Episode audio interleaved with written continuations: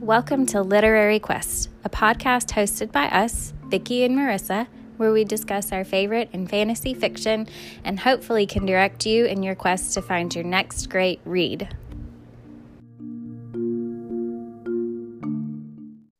Hello, welcome to this week's episode of Literary Quest.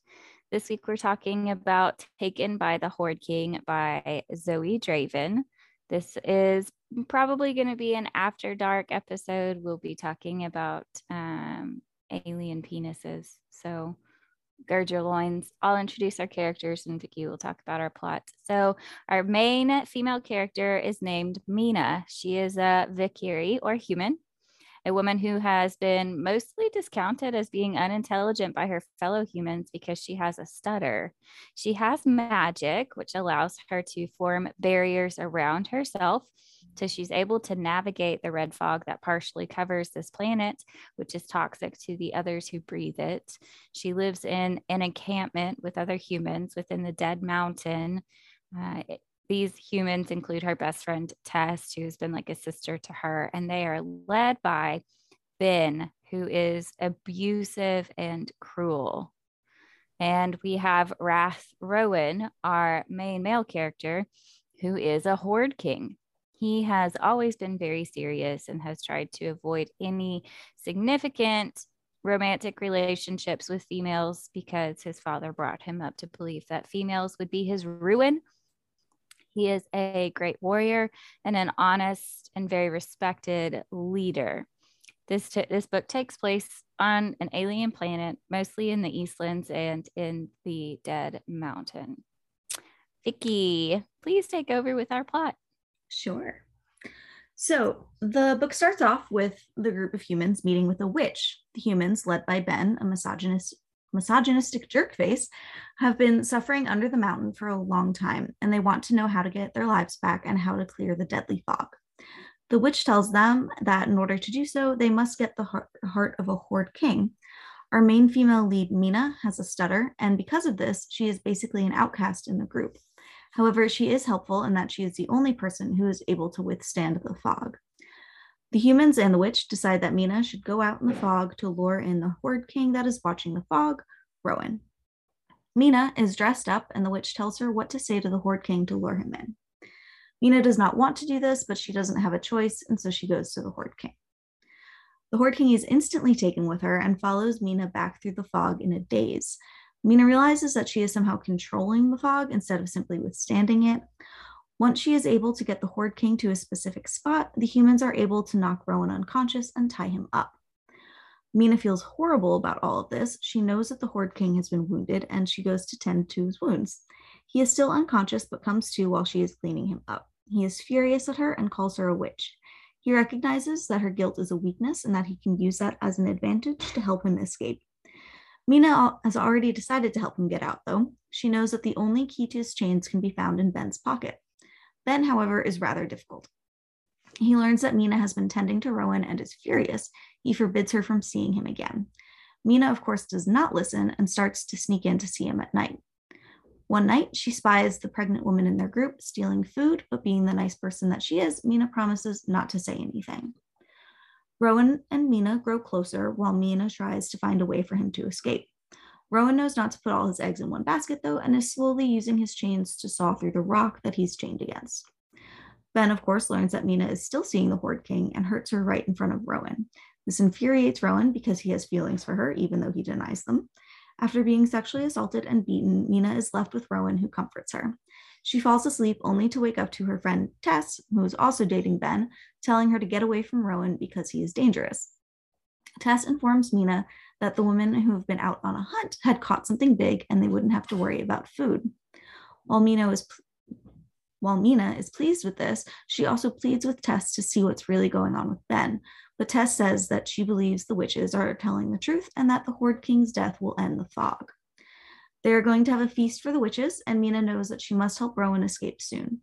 She has been practicing controlling the fog and has even managed to clear it enough to contact Rowan's second in command and tell him that Rowan is alive and to wait as she will bring him back. Right before the feast, Mina is accused of stealing food. At first, she denies it, but when even Tess doesn't believe her, she fake, gives a fake confession. Ben, of course, wants to punish her, but before he can, Mina bonks him in the head really hard and he is knocked out.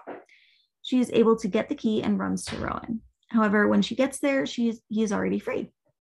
Rowan takes Mina. He cuts off Ben's hand because Ben deserves it.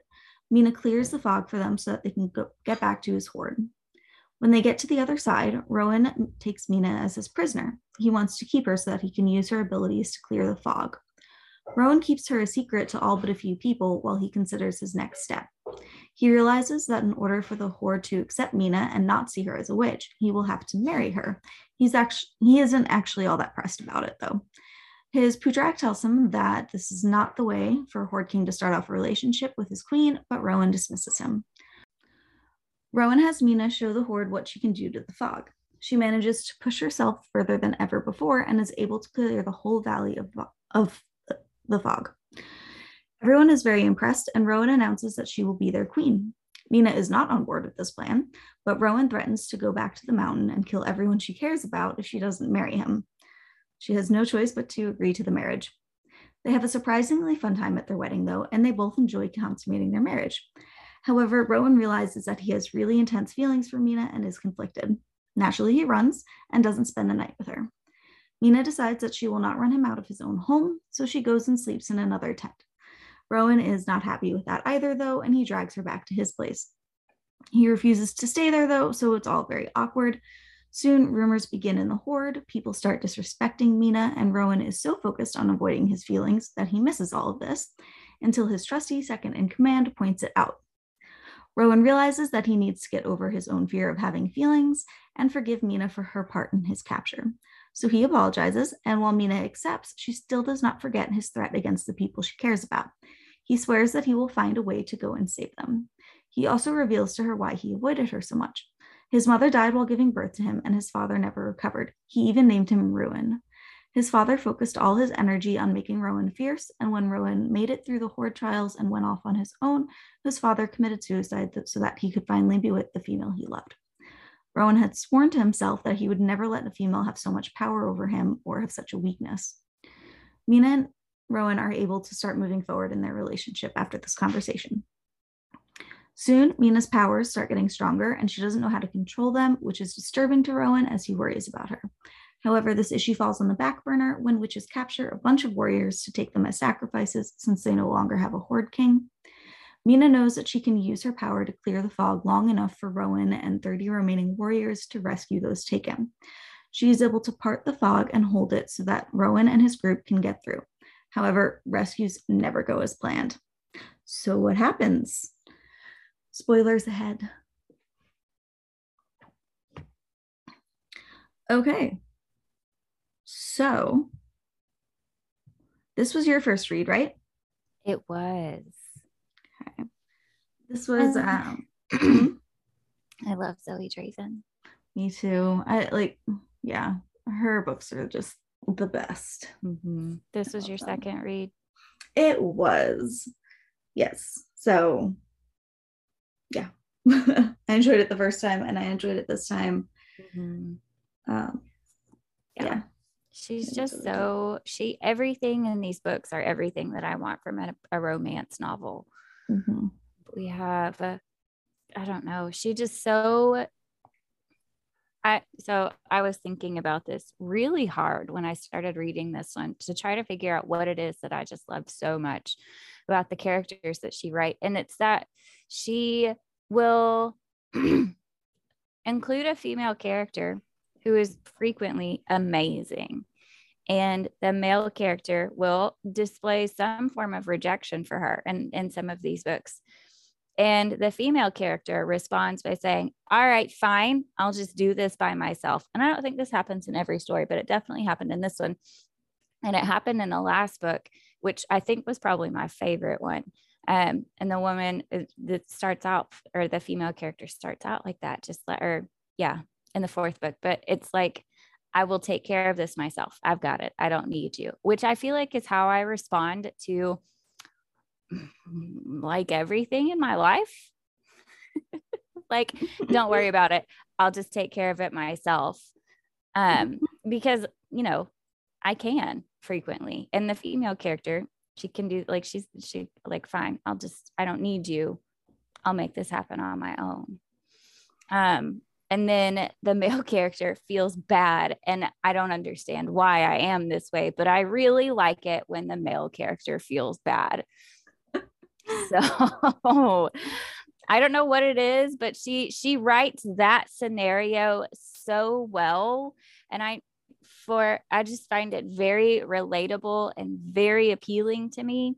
But also, I I just think that the way that she um she writes about characters is really lovely. Like they they enhance each other's lives. They're not dependent on each other. Um, the male and the female characters they they they exist and they enhance each other, and I think that's nice too. Yes. Yeah. Um, you had me thinking about this as well. Um, what, you know, what's so great about her books, other than, you know, just being awesome. But one reason that I think I really like them is that she always also makes the male lead really work for it, right? Because mm-hmm. it'll start out like being kind of a jerk. And then when he's like, oh, wait, I realize I like you, like me back. And yeah. Like, no, you are a jerk and he has mm-hmm. to work for it. Yes. Yeah. So. It's not an instant like, oh, I forgive you. Everything's fine. Especially in this book, she's like, I don't even, I don't know if I can trust you. And yeah. the guy's like, all right, I'm going to show you that you can. And here is how. And there are steps. Like yes. he does the things. He says, this is what I'm going to do. And then he does it. And it's nice. Mm-hmm. Yeah. Yeah. So I like that. I love a good grovel, I guess. Uh huh. yeah. I feel like there's, yeah feel like there's a conversation to be had with my therapist about why I'm so into this, but there we are. Um, I mean, uh, there's a Facebook group all for like groveling, so I don't think you're the only one. Yeah.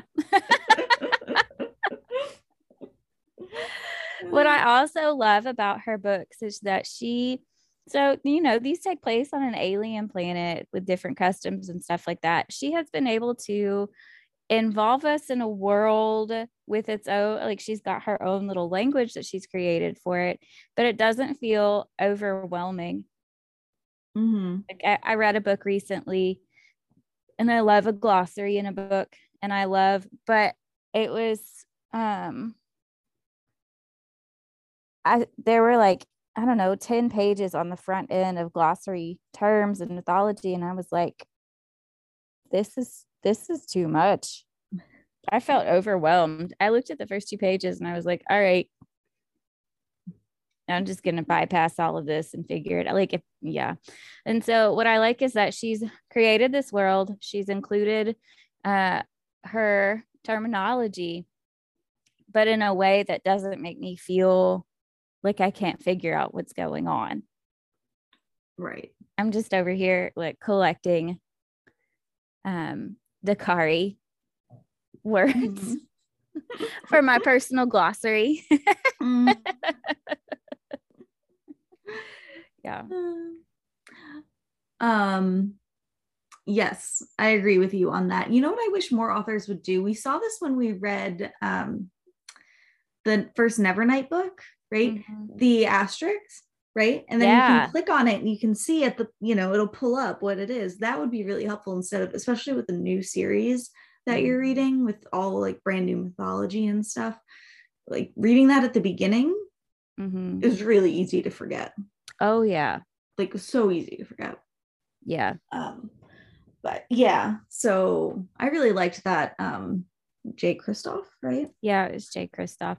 What yeah. was great about his uh, footnotes as well was that they were funny a lot. So they, they had some comedic moments just within the footnotes too. Yeah. Yep. Mm-hmm. That is a good strategy. I like that as well. I had forgotten about that, but you're right. It does make it easy to kind of include stuff like that. So this book starts out with the female main character betraying the male main character. Mm-hmm. And it hurts me a little bit when that happens. Mina lures Rathrowan into the red fog so that she can drag him to the dead mountain and have his heart harvested by the witches. And I feel like when we start out with a betrayal like this, the female just ends up having to do so much work to gain the trust of the male main character again. Yes. Um, yeah. And Like, I, I mean, it's- she, Mhm. Like she realizes immediately that her betrayal was a mistake and she starts taking the steps to, to correct it. But they just they just have that that a moment of and I mean also fool on the male main character for immediately trusting a woman that Mhm, appears out of this red fog. Like you should have known better. You're the leader, Mhm. but still it feels like a cloud hanging over their relationship. Yes. Yes. Well, she also used like their, I guess, mythology kind of against him or their belief. You know, Mhm. she like in the old language or something, she says like, "I am yours, Horde Mhm. King." Um. So that's a whole other like betrayal on top of it, using that against him too. Yeah. Yeah. Yeah. So, So that it just it hurts me a little bit. mhm.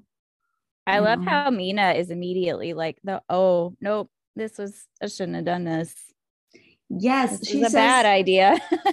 Yeah, she says like in like she felt like she had done something wrong like immediately, like it wasn't supposed to happen. It was just this like deep inner knowing uh-huh. that she disturbed something. Yeah. Uh, yeah. It was Kakkari, oh, yes.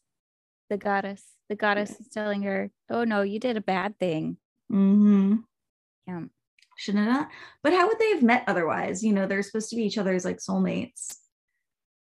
I mean, she didn't have to lure him under the mountain. she could have just been like, "Oh, yeah, I need to just let you go." Mhm. Or, "Oh, this seems like a good moment to ditch all of my human friends and flee." yeah, that's true. an She should have just situation. done that. Like, but she should have just asked for help. Hey, I'm being abused.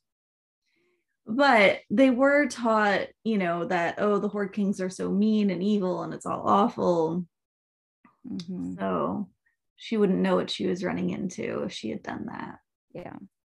These humans are uh, led by Ben. Mhm. I hated him immediately.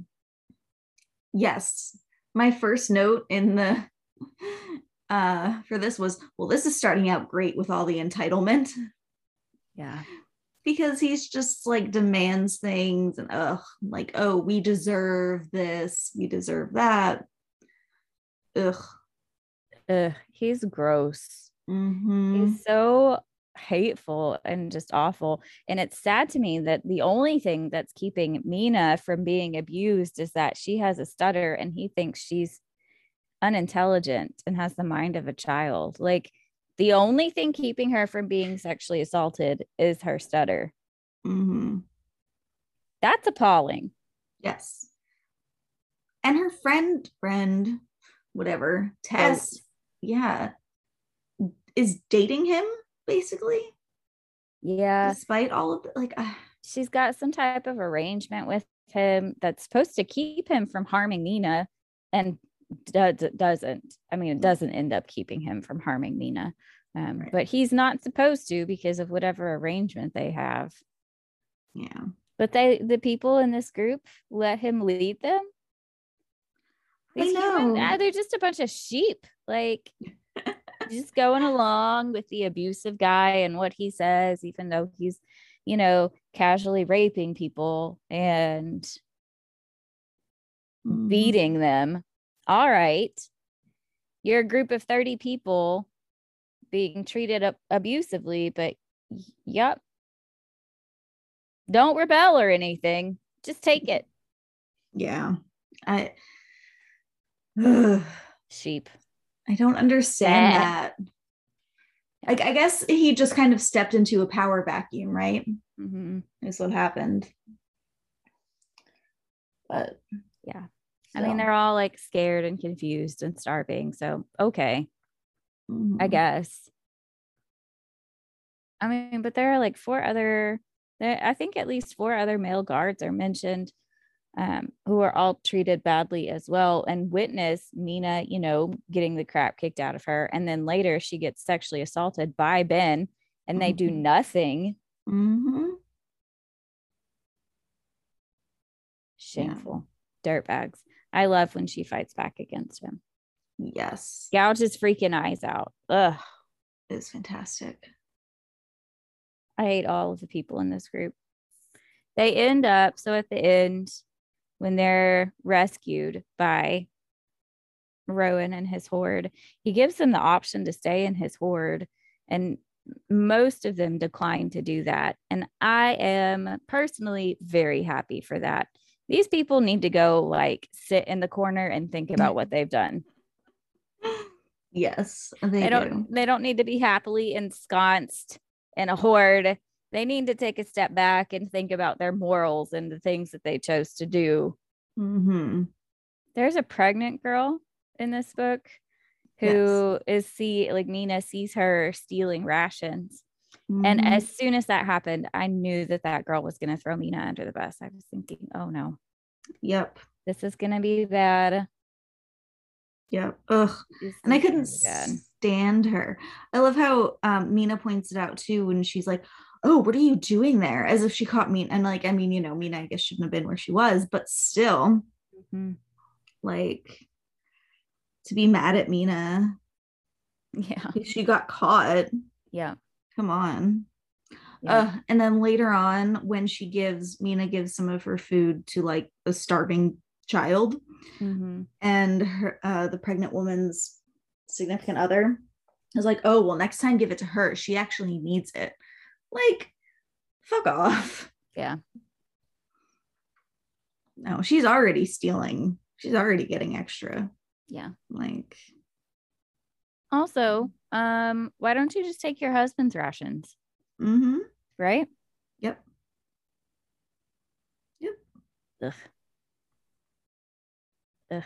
I just wanted them to rebel so badly. I mean, the threat was that he would so if Ben found out he would punish this pregnant girl. Okay, why doesn't your husband, who's a guard, stand up for you against him? Mm-hmm. Why doesn't he get the other guards who are already unhappy to stand up for you against him?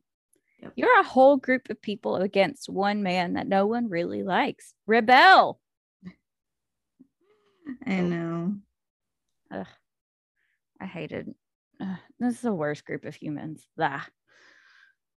And with Ben being the worst of them all, like I really just wanted, I wanted Rowan to kill him so badly. I just wanted him to die. I know. He ends up cutting off his hand, which was a pretty victorious moment. He didn't kill him because Mina asked him not to.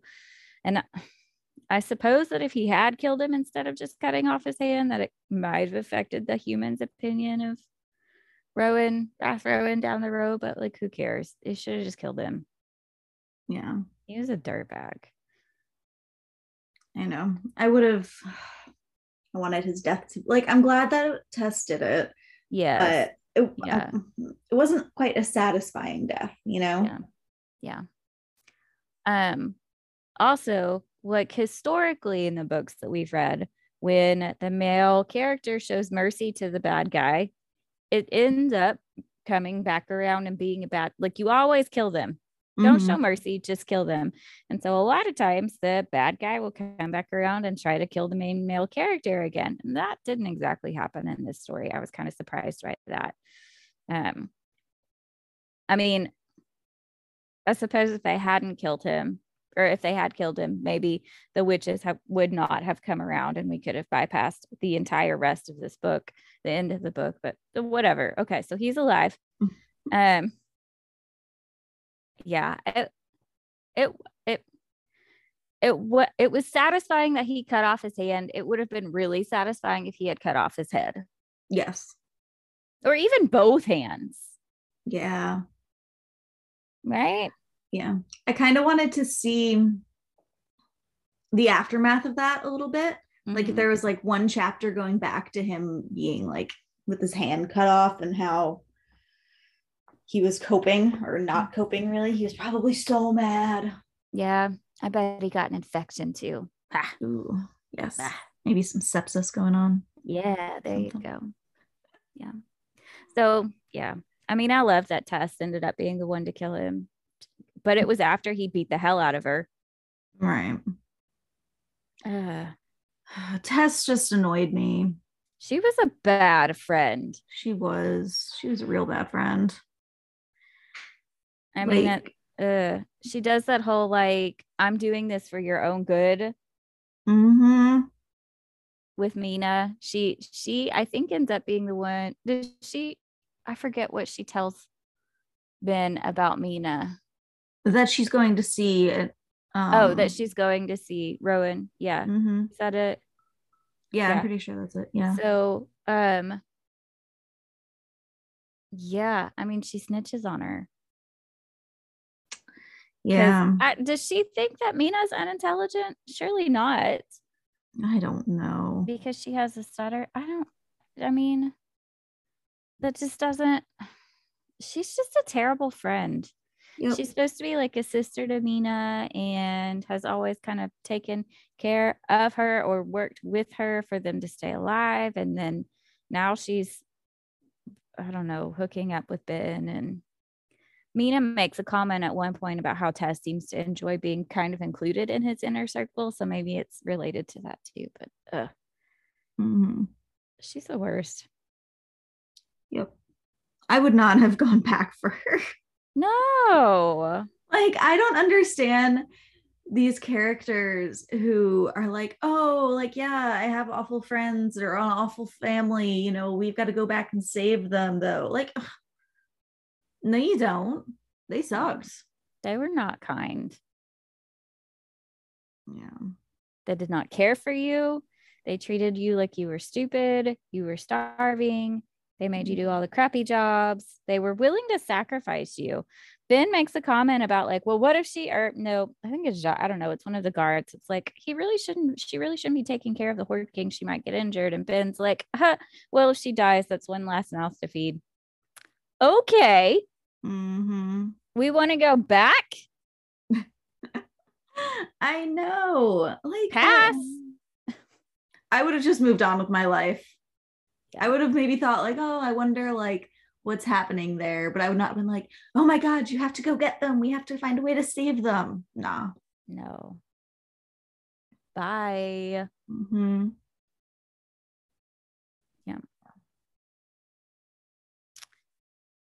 Mina has a stutter.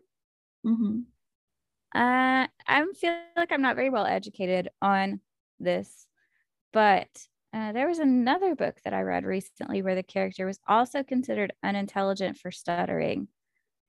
Is this is this a thing? I don't know. I mean, in the last Zoe Draven book or last Horde Game book, I mean, didn't the character also have a speech impediment? Like she was mute for a while or something. She wouldn't talk. Well, yeah, she Right. was found like in the woods or something. Right. Right. something Yeah. that. So maybe childhood Um, trauma. She didn't talk. I don't think she has a stutter, but she didn't talk for a long time. Yeah. and the wrath i forget his name the horde king in that book was like her savior kind of almost like he stood up for her and stuff man i loved that book i may go back and read that one I was thinking that too. i think that was one of my favorite one of these horde Mhm. king books that might be one of my favorite ones like i felt a lot of stuff when i was reading that one Yeah. because his betrayal he betrays her and it is like gut wrenching hmm because he straight up rejects her. Like I, I just love that. I, there's something wrong with me. I don't know. I don't know. Um, but I, I feel like I'm not well educated on the stutter. That's stuttering would be something to do more research on. But I I don't know. I guess people. I don't know. Yeah. But Mina is super intelligent. Mhm. I just don't. I wonder. And so she notes in part that the stutter is really prominent, like in the Dead Mountain and some in her village. But when she's with Rowan and when she's with the Horde, it's basically gone. She doesn't have a stutter at all. And so I wonder if, in part, some of that's related to having like a sense of safety. Hmm I was thinking that too. I was also thinking like, sh- yeah, she's safe. She's finally having like positive interactions with people, you know, instead of Mhm. just everyone being awful. She doesn't have to worry about just survival. Now she can like do other things, you know? Yeah. Yeah. Um, so Rowan is imprisoned, right? Mm. And Ben just tries to like taunt him. And it does not work until, of course, like he hurts Mina, and then that's the whole thing. Um, but I really liked that because Mhm. like it just made Ben even more angry. mm-hmm. Yeah. And he has like he has Rowan's sword and is like, I got your sword. Yeah. And Rowan's like, I'm to kill you with that. He makes a comment about how Ben can't even like pick it up because it's so heavy. Mhm. He's dragging it. Mhm. Yeah. Yeah. Rowan's pretty metal. Yes. I hated when he and I under but I understand it. He's, you know, thinking about Mina and stuff. He's like, I'm gonna take her for my horde. She's mine, you know. And I was like, I know this is gonna lead up to him like kidnapping her, kind of, or something like that. Yeah. So I was disappointed, but like also I kind of get it. Like he was captured and tortured because of her. So I don't really know how I'd react either in that, like even knowing that she had no choice. you Yeah. know? I don't know. I It's tough. mean, it's a hard situation to be in because she did lure him and she could have not done that, right? Mhm. How would they have known? Right. How would the other humans have known if she found a horde king or not? So she could have just lied. Um, so I get his anger and frustration with her. And yeah, I agree with you. It's a hard situation. I mean, if Mhm. someone captured me or lured me and I was a sucker enough to be lured, and I think Mhm. maybe part of the issue is that his pride is also hurt too. Plus, like his father basically telling him that women are going to be his ruin and his downfall. There's all of that baggage that goes into this too. But then Mhm. he was also beaten and chained and cut and stabbed. yeah. I mean, I- would be mad. Mhm. And so he does that whole like, I'm going to take you. And he chains her to a pole. And she's really betrayed and upset. And I, I get it. It is upsetting. She did recognize that what she did was not good Mhm. and tried to take the steps to make it better. Yeah. Yeah. She was trying to help him, you know, she tried to keep him company and tend to his him. wounds. Yes. Yeah, feed him. She like offered him like her own food, you know? Hmm. Yeah. Yeah. So it, I mean, it's, it's a tough situation. Mhm. She, I feel bad for her. Mhm. um because she is so upset she says i was so starved for kindness that if anyone showed me haha that's hysterical i think we both put this quote in here like two notes apart Yeah, we did. you got it here yeah, we that's funny. we yeah, both love this. Quote got it here. apparently yes yeah um yes yeah i mean so do you want to say it or do you want me to say it You can say it. You can say it. Yeah. So she says, I was so starved for kindness that if anyone showed me the smallest hint of it, it made me want to do anything for them. And I think you know that. I think you recognize that. And so you used me like everyone else, like Ben, only it feels so much worse because I actually believed you. And okay. She just wants to be safe she asked him if he could keep her safe and he says yeah and so i feel bad for her because at this point she's tied to a pole and is crying and is very vulnerable but she does have this ability that nobody else has to keep his horde safe and that's his first priority is keeping his horde safe and she did betray him Mhm. and going back she has this ability that can keep his horde safe and so tactically I mean, it is a really smart strategy, Yes. right? It makes sense. I mean, I don't fault him for it. He's trying to do what's going to be best for his people. And she proved herself to be untrustworthy at their very first interaction. And so I feel bad for her, but I also think it's really smart on his part. Yeah. Yeah, I totally understand why he took her and why he doesn't trust her. But It's it's a rock and a hard place situation. it is, you know, he knew she had no choice, like after seeing how she was treated and everything. Like, I don't know. And to be fair, she will definitely be safer with him, even tied to a pole, than she would be under the dead mountain. So Yes. Yeah, he's still offering her protection. I mean, she she's gonna get fed. There will be shelter. Nobody's gonna beat her. Mm-hmm. Yep. But it's not ideal, right? No. Not ideal to be tied to a pole. Sounds uncomfortable. I mean, there are certainly better things to be tied to, probably. I Mhm. guess a bed, maybe. No, it depends. Depends on the situation yeah. and if it's voluntary or not. hmm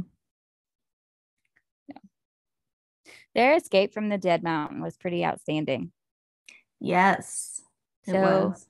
Mina, you know, Ben is wailing, just beating the crap out of Mina, but she manages to get the key. Like she hit, did she hit him? Yeah, she hits him on Fights the back, head. right? Mhm. Yeah. Fights back, um, gets the key and flees. Mm-hmm. Gets to Rowan and he incredible hulks his way through a stone pillar. Mm-hmm. He's just been whittling his way through it. Still, he's still in chains, but and then we get the hand cutting off scene, which is just so so fantastic. Mhm. Yes. Yeah. yeah And Mm. he's got Mina as so they make it back to the horde and he's got Mina as his prisoner and she's mad and she says, I thought I was angry enough to move on. And my note to myself was, why do I want her to give up? Like I want her to give in and not want to move on. And I think it's just because it would hurt Rowan more if she gave up. And then I I want him to hurt for I don't know. I don't know why I'm like this. Uh, but he he's like, I want you to eat. And so he tries to like force her to drink broth and she spits it in his face. And it's so classic. Mhm. He's shocked. You dare to spit broth in the Horde King's face. she dared. Uh-huh. That's Yes. great. She also it's in that same encounter, I think, where she says that she can be patient, she can get her strength up, and then she's gonna leave him and she's gonna go someplace where nobody will ever use her ever again. And I was like, yes, Do it, girl. do it. Was also really sad for her because I think she like, you know, she thought that she would leave, be leaving like one bad place to a better place, and she did, but you know, at the same time, she was a prisoner. So Yeah. things didn't work out the way she wanted them to at first. No. Yeah. Yep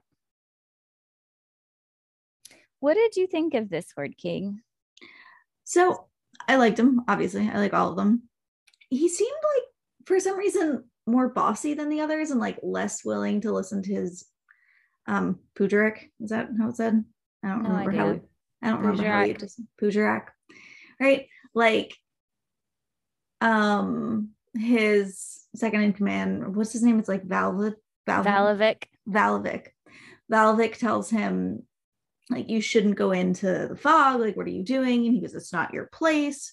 And then when he's like, hey, this is not how you should start off a relationship with your wife, essentially, he's just like, ignores him.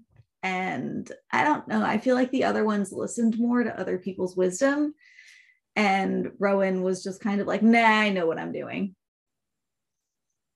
Um, I don't know. I feel like they're all pretty bossy. Really? I don't know why. I, yeah, it's been a while since I read the last one. So Yeah, it seems like don't they're all kind of kind of bossy. I don't know. Yeah. I loved his Pujerak Valovich. Yes. He was Why did great. I like Yes, I really liked him. I don't know what it was about him, but I really liked him. I think because he didn't start off being super distrustful. And I feel like with some of the other Pujeraks we've had, they've been very um Oh, Dis- anti yeah, anti anti human. Yes. The Yeah. Carrie. Yeah, they've been anti female female main character. And this one was immediately like, um my man, this is not how you start out a relationship. Didn't she help Mhm. you escape? Why did you tie her to a pole? And how do you think she's going to help us when you're treating her this way? This is what he says, and I love this. He says, You capture her, chain her, force her to wed you, and you still expect her to help us. She has no loyalties to us, to you. Yeah, yeah, I really, mean, yeah. he's very pro Mina, Mm-hmm. I guess. And I don't know if that's why I like him. I also feel like Eve, I don't know, maybe Rowan doesn't listen to him, but uh Valovic doesn't pull his punches when he he says things. And I feel like he's interested in looking at things from a- an emotional perspective, maybe. So he talks to, or I don't know, protecting Mina, maybe, whether for the Mhm. interest of the horde as a whole, or I don't I don't get the vibe that he's super attractive. Like she's generally attractive, but I don't think that he's interested in being with her because he's attracted to her. I think it's more of just like a let's do what's best for the horde type of situation. So he's like, why don't I just marry her? Mm-hmm. I'll treat her well. I know. It'll be nice to Uh, her. It'll be yes. fine. Yes, I know. And I was thinking, um, I would have really liked to see, like, so, you know, Valovic, like, say all of that to Rowan and then end up developing a friendship with Mina Mhm. And Rowan being like, "Rah, rah, rah." Yeah. I would have liked to see that. Yes. Something to make him a little bit jealous. Mhm. Yeah. I think that would have been nice too, especially because he talks about how he likes seeing Mina jealous when she's Mhm. asking him about Janira, the other woman in their horde who felt like she should have been paired with Rowan. Mhm. Like he Rowan likes seeing her jealous of her. So I think it would have been nice if we could have had a moment like that between her and Valovic too. Yeah. Again, I, like he does that more than once too. After Rowan, you know, they get married, they have sex, and then he basically shuns her for a week. And Rowan can or uh, Valovic c- confronts him because he's like raging, being all broody and stuff. Valovic's like, um, you know, I could still marry her. Mm-hmm. I will treat her better than you are right now. She's being treated badly. Yep. Yep. Broody males. I know. Rowan's name is not so Rowan was like his mom's name. Right. His actual name is Ruin. It's it's spelled like W R U N Rune, Mm-hmm. but it, it means ruin and it's said kind of like ruin, I think Mhm. also. Yeah. Um he is the ruin of Rathrowan, which is hard to say. Mm-hmm. But also when I was reading this, all I could think of was Rune Dannon, the Valbaran Prince of the Fae. Yes. uh, Prince of the like the TikTok sound. Like every Mhm. time I read that, I was the TikTok sound came up in my mind. I was like, oh my gosh, Rune Dannon. Um, Yeah. In my head, I pronounced it rune. like, yes, but it's ruin. And I hate that. But I get it. But I was not a fan of that part. Yeah, the story behind his name is brutal. I know. His dad he's- named him Ruin after his mom died, and he was grieving. And I mean, this story ends up being kind of sweet. So there's just something about how new beginnings happen after things get ruined, right? And so Wrath or the Rathrowan was the new beginning for his dad after his mom died and he was grieving the loss of his partner. But still, Mhm. wow, Yeah, it's pretty. that's a heavy introduction to life. Yeah. I know. And then he has that sword that he made for Rowan. I'm gonna, just gonna call him Rowan instead of Ruin. Yeah. Um, he has the for Rowan. sword. yeah, that he made him hold when he was like two. Yeah, that's when he started training him. A two year old. Yes. Like, what? Yeah. I have nephews that age. hmm I would not put a sharp object in their hands. No. It's a miracle that he did not die. hmm Can you imagine a, a little two year old with No. a sword just just trying to drag it in the dirt behind them No. or teaching them any type of defensive action? They're just they can't even like I mean they can stand, but like they do not have the coordination for that They at don't. all. They fall down a lot. They can't even run. Like so, motor milestones here. Kids don't even run until they're like six, four, Mhm. four or six. No, I think it's skipping. They can't start skipping until they they're six. They run before that. Mhm. I forget what age. It's been a long time since I looked at that. They can run before they're six. I think skipping is when is the the normal range for that motor milestone. But I mean, yeah, they're clumsy. Mhm. I'm gonna take my little three year old nephew and see if I can get him to punch something. Do it. Yeah. Let me know how that goes. Okay. I I will do that. Mhm. Um, yeah. So his introduction to life is really is really brutal. What's crazy is that his grandpa, so his grandma was horrified by it, and his grandpa was like, "Oh yeah, I see, I see what you mean," because he was grieving because his daughter was his only heir and she died, and so his dad, um, Rowan's dad, was like, "Yeah, I'm gonna make you the next great horde king," and grandpa was like, "Yep, carry on the family line, train the two year old." What? God. The logic, I just don't understand. Yeah, I know. But okay, whatever. All right, Mhm. all right. Um, I am still very interested in the option of having a tail as a fifth appendage. I get so excited about these tails. I wish I could understand why. I feel like um wearing pants would be really awkward with a with a tail. Mhm. But well, you would just have like a hole where the tail is. Right, but that means that at least part of your butt would be does it well, I guess it would depend on where the tail I mean if it was like an extension of your coccyx or sacrum you'd be showing at least partial crack for that to come out of pants. Well, you would no, you'd like put it out and then there'd be like a button. You could button it up. Okay, That's you know. if you say so. I still don't think there's any way for this to happen without at least partial butt showing, but whatever. Mm. I think they're so cool. Yes. I would like for us to evolve here. Mhm. I would Evolve. also still really like for the males to evolve the DACA, the vibrating clitoral stimulating nub above the penis. Yes. Please, please That evolve to that. You may not be able to find the clitoris, but this way you won't have to. uh, you know, it's yeah.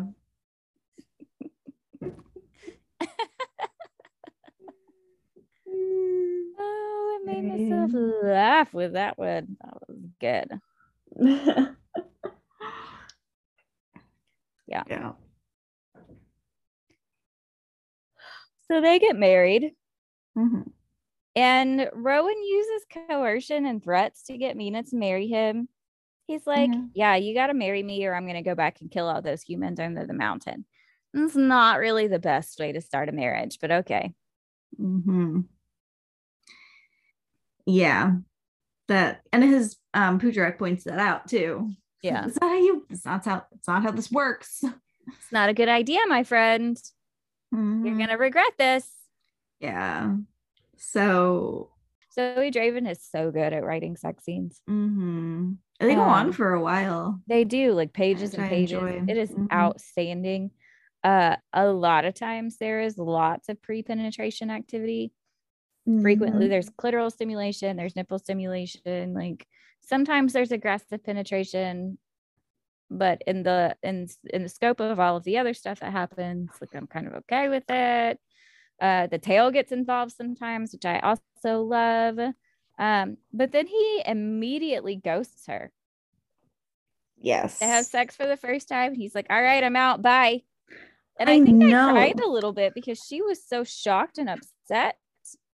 Yeah, I felt so bad for her. Like, how there was no awful. aftercare. She was vulnerable. She was Mhm. sore and bleeding a little bit and talking about how bru like she was bruised and he's just gone. Yeah. And then he ignores her for a week. God, such an idiot. Like, ugh, I'm having feelings. I've got to run away.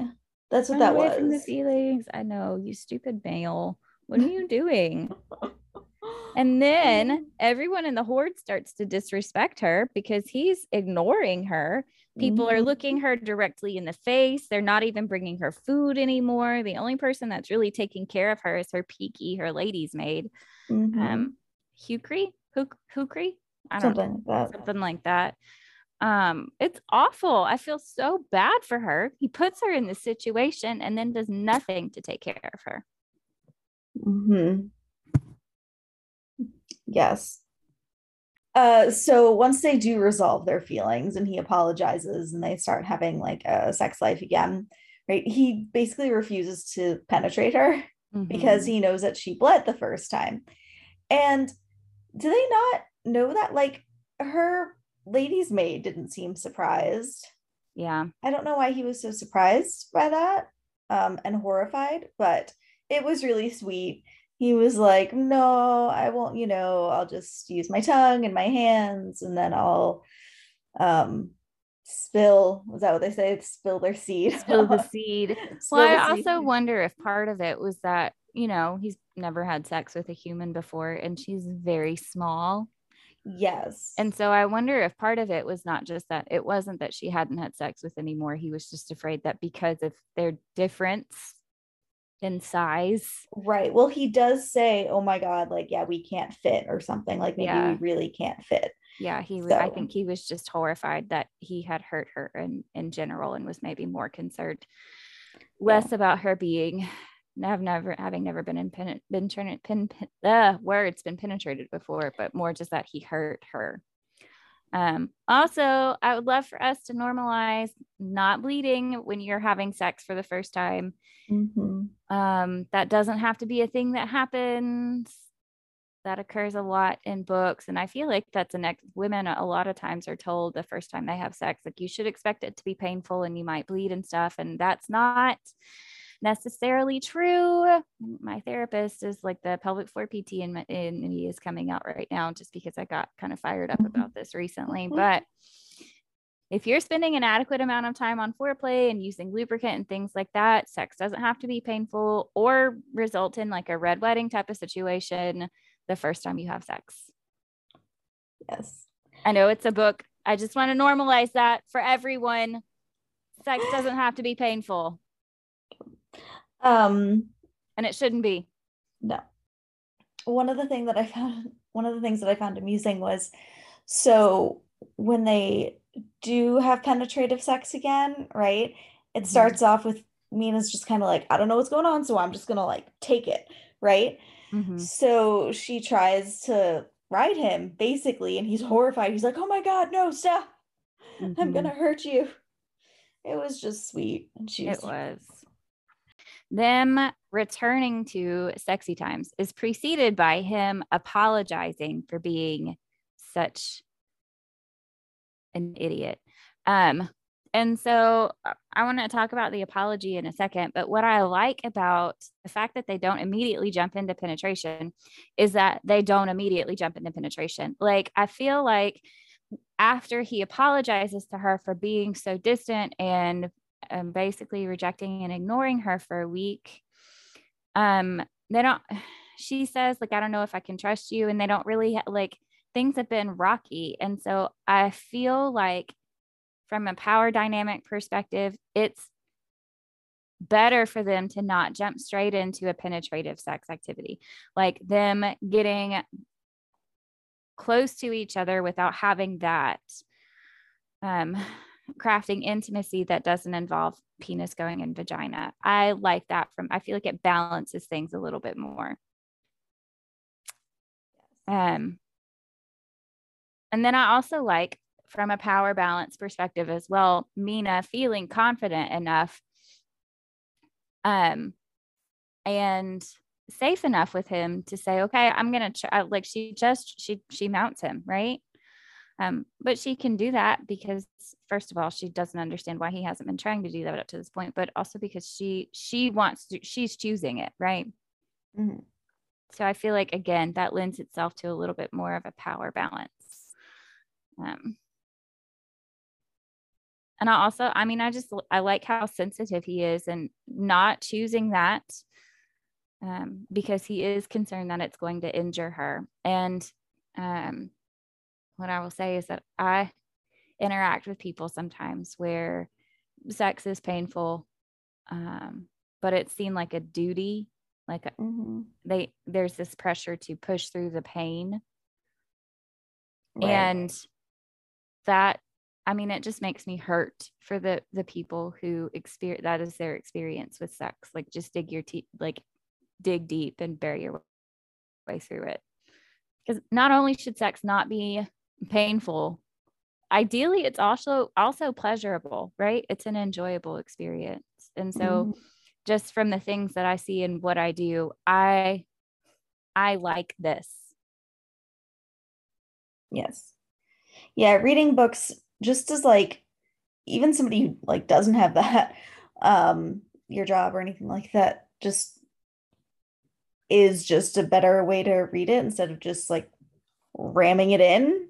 Yes. You know, yeah. it's just a more like, enjoyable reading experience in general. Yeah. I mean, we've read books like that before where it's like, it's going to mm-hmm. be painful initially, but it'll get better. It's like, okay, but wouldn't it be great if it wasn't like painful at all? Mm-hmm. Um, having a partner like this, like Rowan, who is sensitive and concerned about causing his partner pain, I love that. Mm-hmm.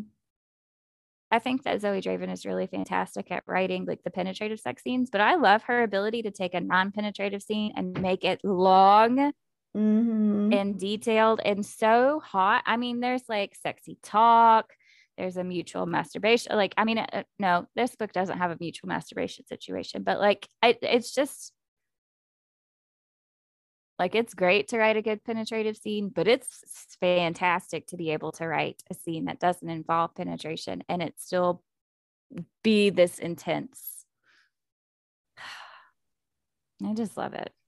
I get, based on the way that he was raised, why he responds this way to Mina. Mm-hmm. Right. So he was told for basically his whole life that females would be the ruin of him. Mm-hmm. So you walk into a relationship with all of that baggage. I can see how when you're told to basically be fearful of women for their ability to ruin your life, how feeling anything for a woman would be scary. Mm-hmm. Right. Yeah. And so instead of, you know, talking to Mina about his feelings, because why would you do that? He just runs away. Mm-hmm. Just run away um, basically rejects her, causes lots of issues within the horde, and then his Pujerak, you know, can confront him.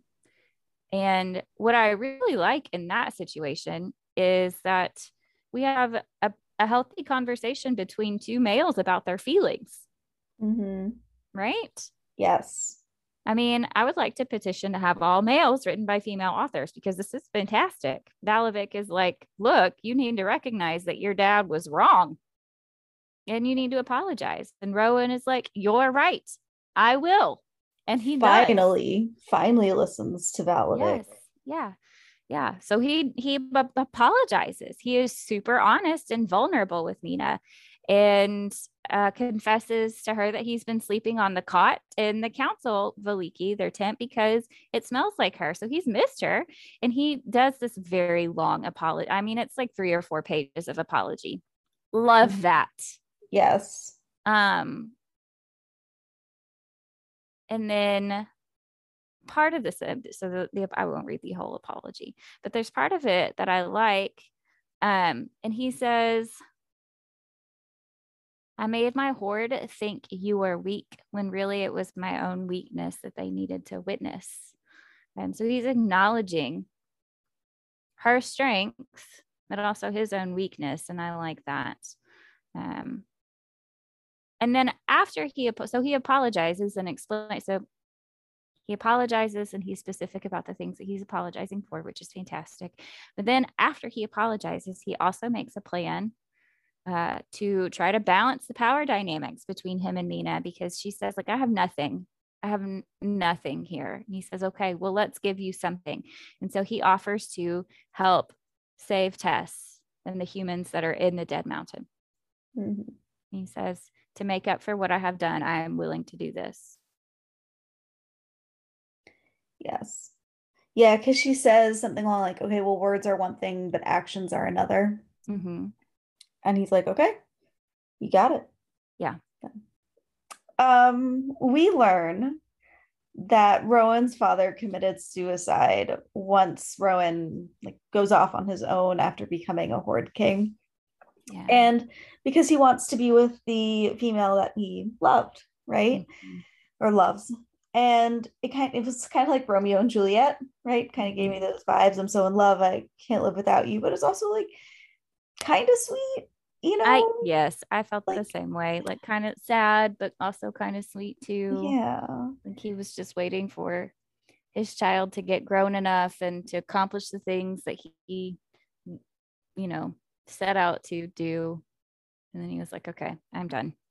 Mm-hmm. it's sad. I mean, what a great love that you spend your entire life pining and then finally you accomplish and it's like okay i'm ready to jo-. i mean yeah it's sad and sweet i love how after rowan decides to be all in with mina like he really commits to it mm-hmm. is publicly affectionate with her uh, seeks her out during the day just really goes all in. I think that's fantastic. It's so sweet to read about. And then that uh, woman, Janira, Janira, Janira, whatever her name is, um, was the one that he was having sex with before, but never made any promises to, confront him because her dad is throwing a hissy because he is upset that Rowan didn't choose his daughter to marry and doesn't want to go to the dead mountain. So she confronts him publicly and he's like, and she tries to use their past relationship and he has none of it. Yeah. I love it. He's kind of harsh with her, but I'm here for it. Mm-hmm. I really like they have um a conversation like where he brings up love, mm-hmm. right? And she doesn't really have a reaction to it and he's all disappointed. Yeah. And he brings it up. He's like, oh, she didn't say anything. Mm-hmm. Yeah. They, I mean, they they end up being really cute, and so he's developing, you know, loving feelings for her, but feels conflicted in that situation. But then is later comforted when she is so concerned about him being injured, and he realizes, like, oh, she cares for me. Mm-hmm. Or when she was jealous. Mm-hmm. Yeah. So he's gleaning things from those situations, like, oh, maybe she can love me one day. Mm-hmm. Yeah. I mean, it's only been like two weeks, right? It hasn't been that long. It has not been a very long time. So give it some time. Yeah. Things get pretty wild in the last part of this book. Yep. They so they do. start they start making a plan to go to the dead mountain to rescue the humans. Mm-hmm. And then those plans are escalated when uh, four of the Darakars are kidnapped from the edge of the fog. Mm-hmm. And so, what I love is how instrumental Mina becomes in protecting the horde at the end of this book. Mm-hmm. So, they make the plan. They're going to ride, she's going to lift the fog and they're going to ride to the mountain um, to rescue the people. Well, the witches in the mountain use the fog or use their magic to shift the fog. So now it's going to cover uh, Rowan's horde. Mm-hmm. And so Mina uses her power to make a barrier so that the horde can escape when the fog is shifted over their encamp- encampment. And then she makes another barrier so that the Darakars can ride to the mountain to rescue the ones that were taken. And then after everyone is safe and Valavik carries her to the dead mountain. She forms a barrier within the barrier to protect her mate and the humans and the other Darikars, and she pulls the ones that were taken within their protection. And then she works as Rowan's shield when he's trying to get close to the witch who is attempting to hurt them. Yes. She's and, so powerful. Mm-hmm. I love that they work in tandem together. Like mm-hmm. she protects him and then she learns she's his heat or she's the shield, he's the sword, right? Yes. So yeah. she drops down so he can attack and then lifts back up and they work together and it's just yeah. I love that imagery of her shielding him. Um, mm-hmm. Um also I had been trying to figure out for the whole book why her chapters were represented by a shield. Mm-hmm. His are represented by a sword, which makes sense because it gets brought up so many times. I was like, mm-hmm. what is this picture? But that with this, it makes sense. She is the shield to his sword. Um, and I think that's just really lovely imagery.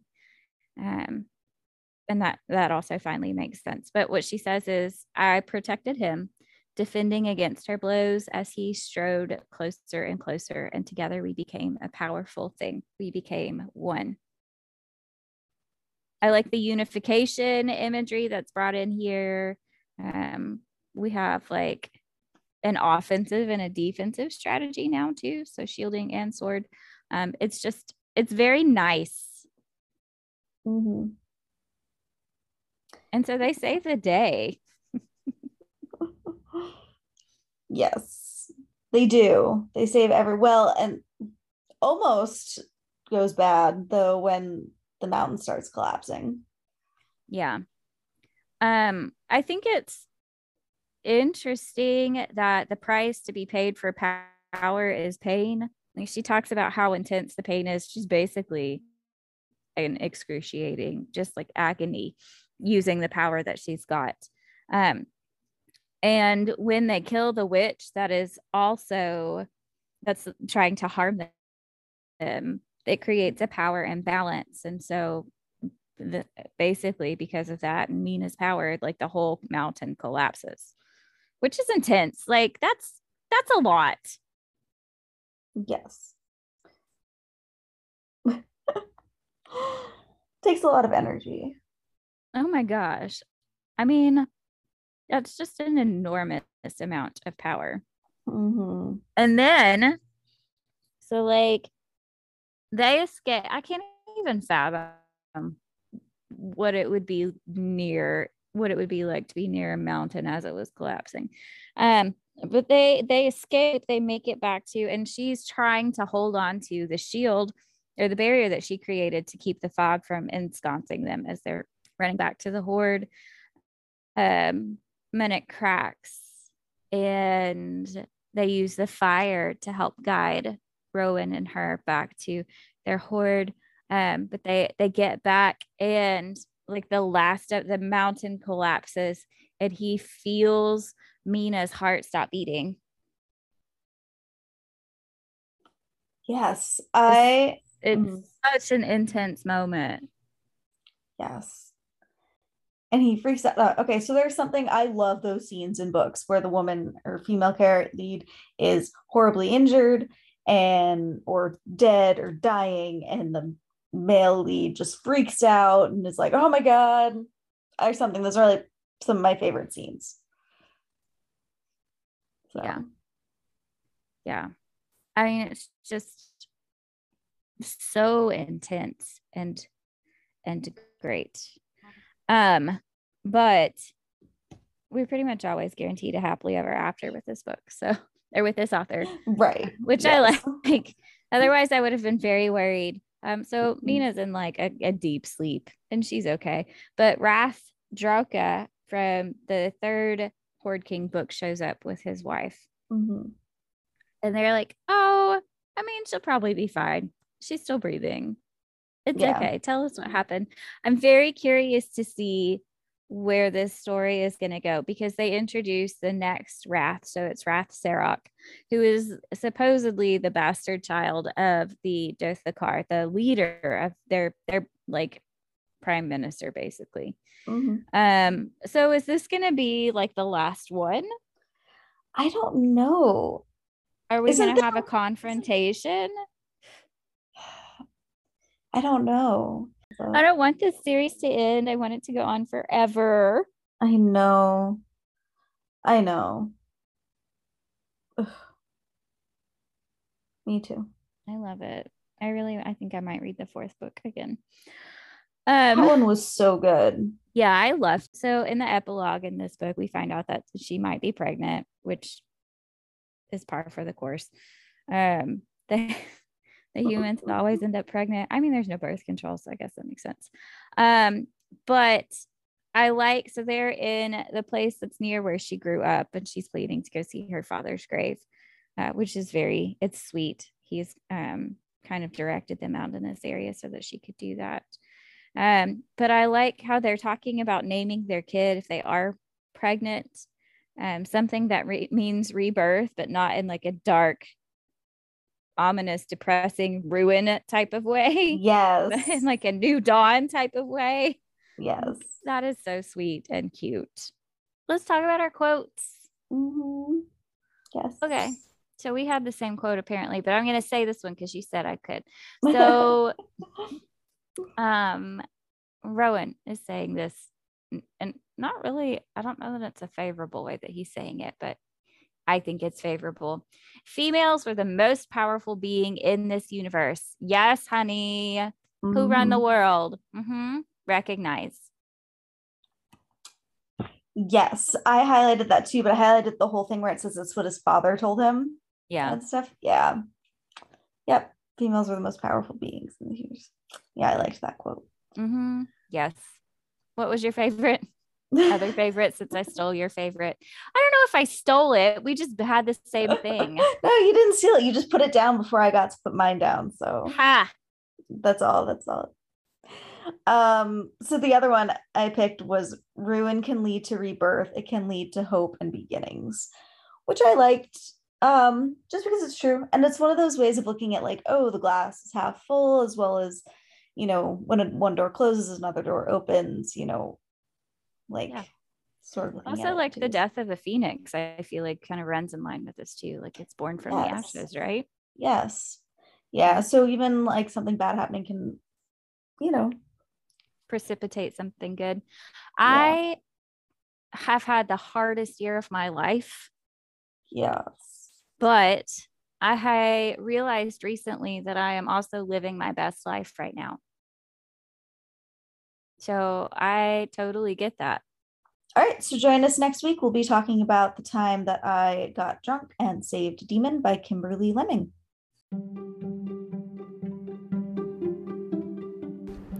Thank you for listening to Literary Quest. We hope you enjoyed our episode. If you'd like to follow us on social media, we can be found at Literary Quest Podcast on Instagram or Facebook. You're also welcome to share your thoughts and ideas with us via email at literaryquestpodcast at gmail.com. Thanks again.